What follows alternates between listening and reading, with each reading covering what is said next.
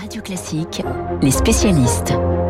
7h40 sur Radio Classique, les spécialistes Renaud Gérard et François Geffrier, l'international et l'économie. On débute avec vous, Renaud, grand reporter au, au, Figaro. On a appris hier que le Mali avait ouvert des négociations avec un groupe djihadiste lié à Al-Qaïda. Je dis bien des négociations. Est-ce que c'est une gifle pour la France? Alors de quoi s'agit-il? Il s'agit euh, du groupe de soutien à l'islam et aux musulmans. C'est un groupe euh, ancien dans le nord euh, du Mali et c'est vrai, il a fait allégeance à Al-Qaïda. Vous savez, euh, Al-Qaïda, ça va pas du haut vers le bas, du sommet vers le bas, mais du bas vers le haut. C'est-à-dire c'est des franchises que des gens on demande une franchise et quelqu'un en Afghanistan, Zawahiri, l'adjoint, le dauphin de Bin Laden, donne sa bénédiction ou pas. Alors, euh, euh, en fait, ce qu'il faut savoir, c'est que euh, IBK, euh, Ibrahim Boubacar Keita, qui était le président élu du Mali, négocie en douce dès février 2020 avec avec ce groupe. Bon, depuis, IBK a été renversé par un coup d'État militaire et les militaires, évidemment, ont continué. Alors, le problème, c'est que Macron avait dit en juin dernier euh, je ne, on ne négocie pas avec les terroristes, je ne vais pas aider une armée qui négocie euh, avec euh, des terroristes. On ne soutient pas des États qui négocient avec des terroristes. Et donc, de ce point de vue, oui, Renaud, c'est, on peut dire, une sorte de camouflet. En tout cas, au moins une très sérieuse prise de distance entre le Mali et la France qui est allé euh, aider massivement euh, le Mali à partir de 2013. Alors c'est lié euh, forcément au redéploiement de, de, de Barkhane. Oui, alors, il faut savoir que euh, la France a annoncé il y a quelques semaines la fermeture de trois bases prévues pour janvier 2022 au nord du Mali.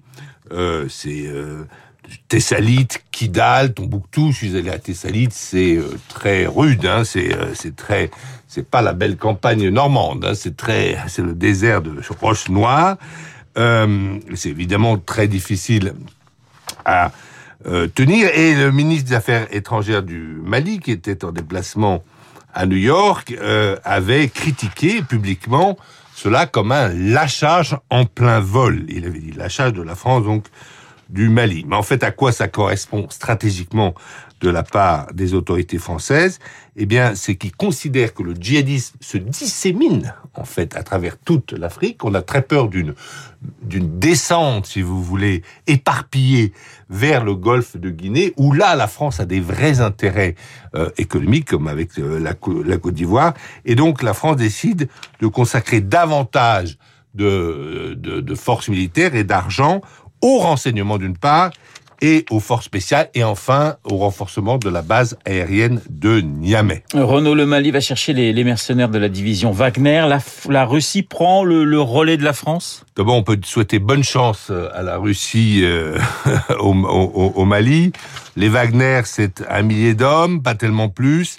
C'est pas du tout certain qu'ils réussissent. Ils ont, on a eu, ils ont eu des mauvaises expériences le long de l'Euphrate. Euh, contre les Américains, ou d'ailleurs Moscou les avait un peu abandonnés à leur sort, ou même dans le siège de Tripoli, ils ont aidé le maréchal Haftar, ils n'ont pas du tout été capables de conquérir la capitale libyenne pour le compte du maréchal euh, Haftar. Mais le problème est plus large pour euh, le président de la République française, c'est euh, comment euh, Macron, la France, va pouvoir se dégager du euh, guépier malien, parce qu'on voit bien que c'est un guépier, on voit bien qu'on est là depuis euh, depuis maintenant huit ans et que rien n'a vraiment progressé.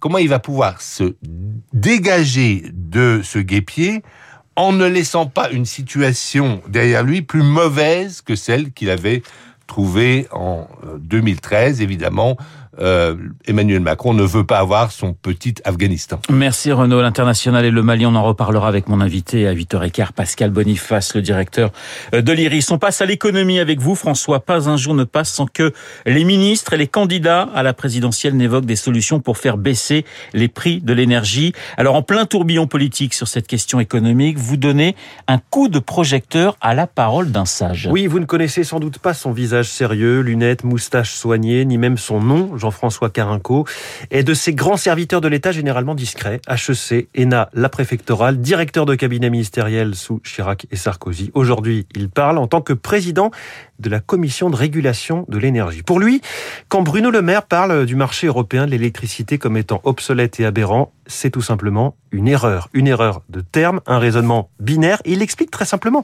L'Europe permet à la France d'exporter son électricité nucléaire. C'est une source de revenus et ça nous assure aussi une sécurité d'approvisionnement. Ce qui est pas du tout théorique, c'est indispensable à la France 40 jours par an. Sans ce réseau européen, il faudrait que nous construisions en France une vingtaine de centrales au gaz.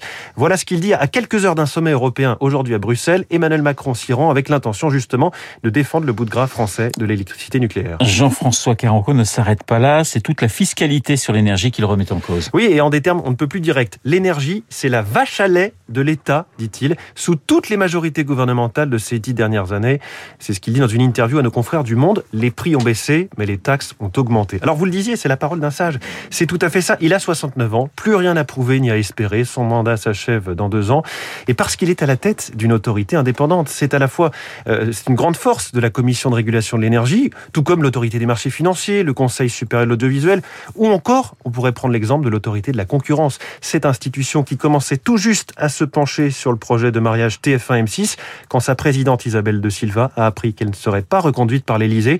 On voit ce matin comment l'indépendance de tous ces contre-pouvoirs est indispensable à un État moderne qui fonctionne de manière saine, qu'il s'agisse de concurrence entre acteurs privés ou bien de nous rallumer la lumière sur les questions d'électricité. Merci François, François Geffrier Renaud Gérard dans les spécialistes. Dans un instant, le journal imprévisible de Marc Bourreau, 21 octobre 1981, il y a exactement 40 ans dans les rues de Marseille, le juge Michel était abattu alors qu'il roulait en moto.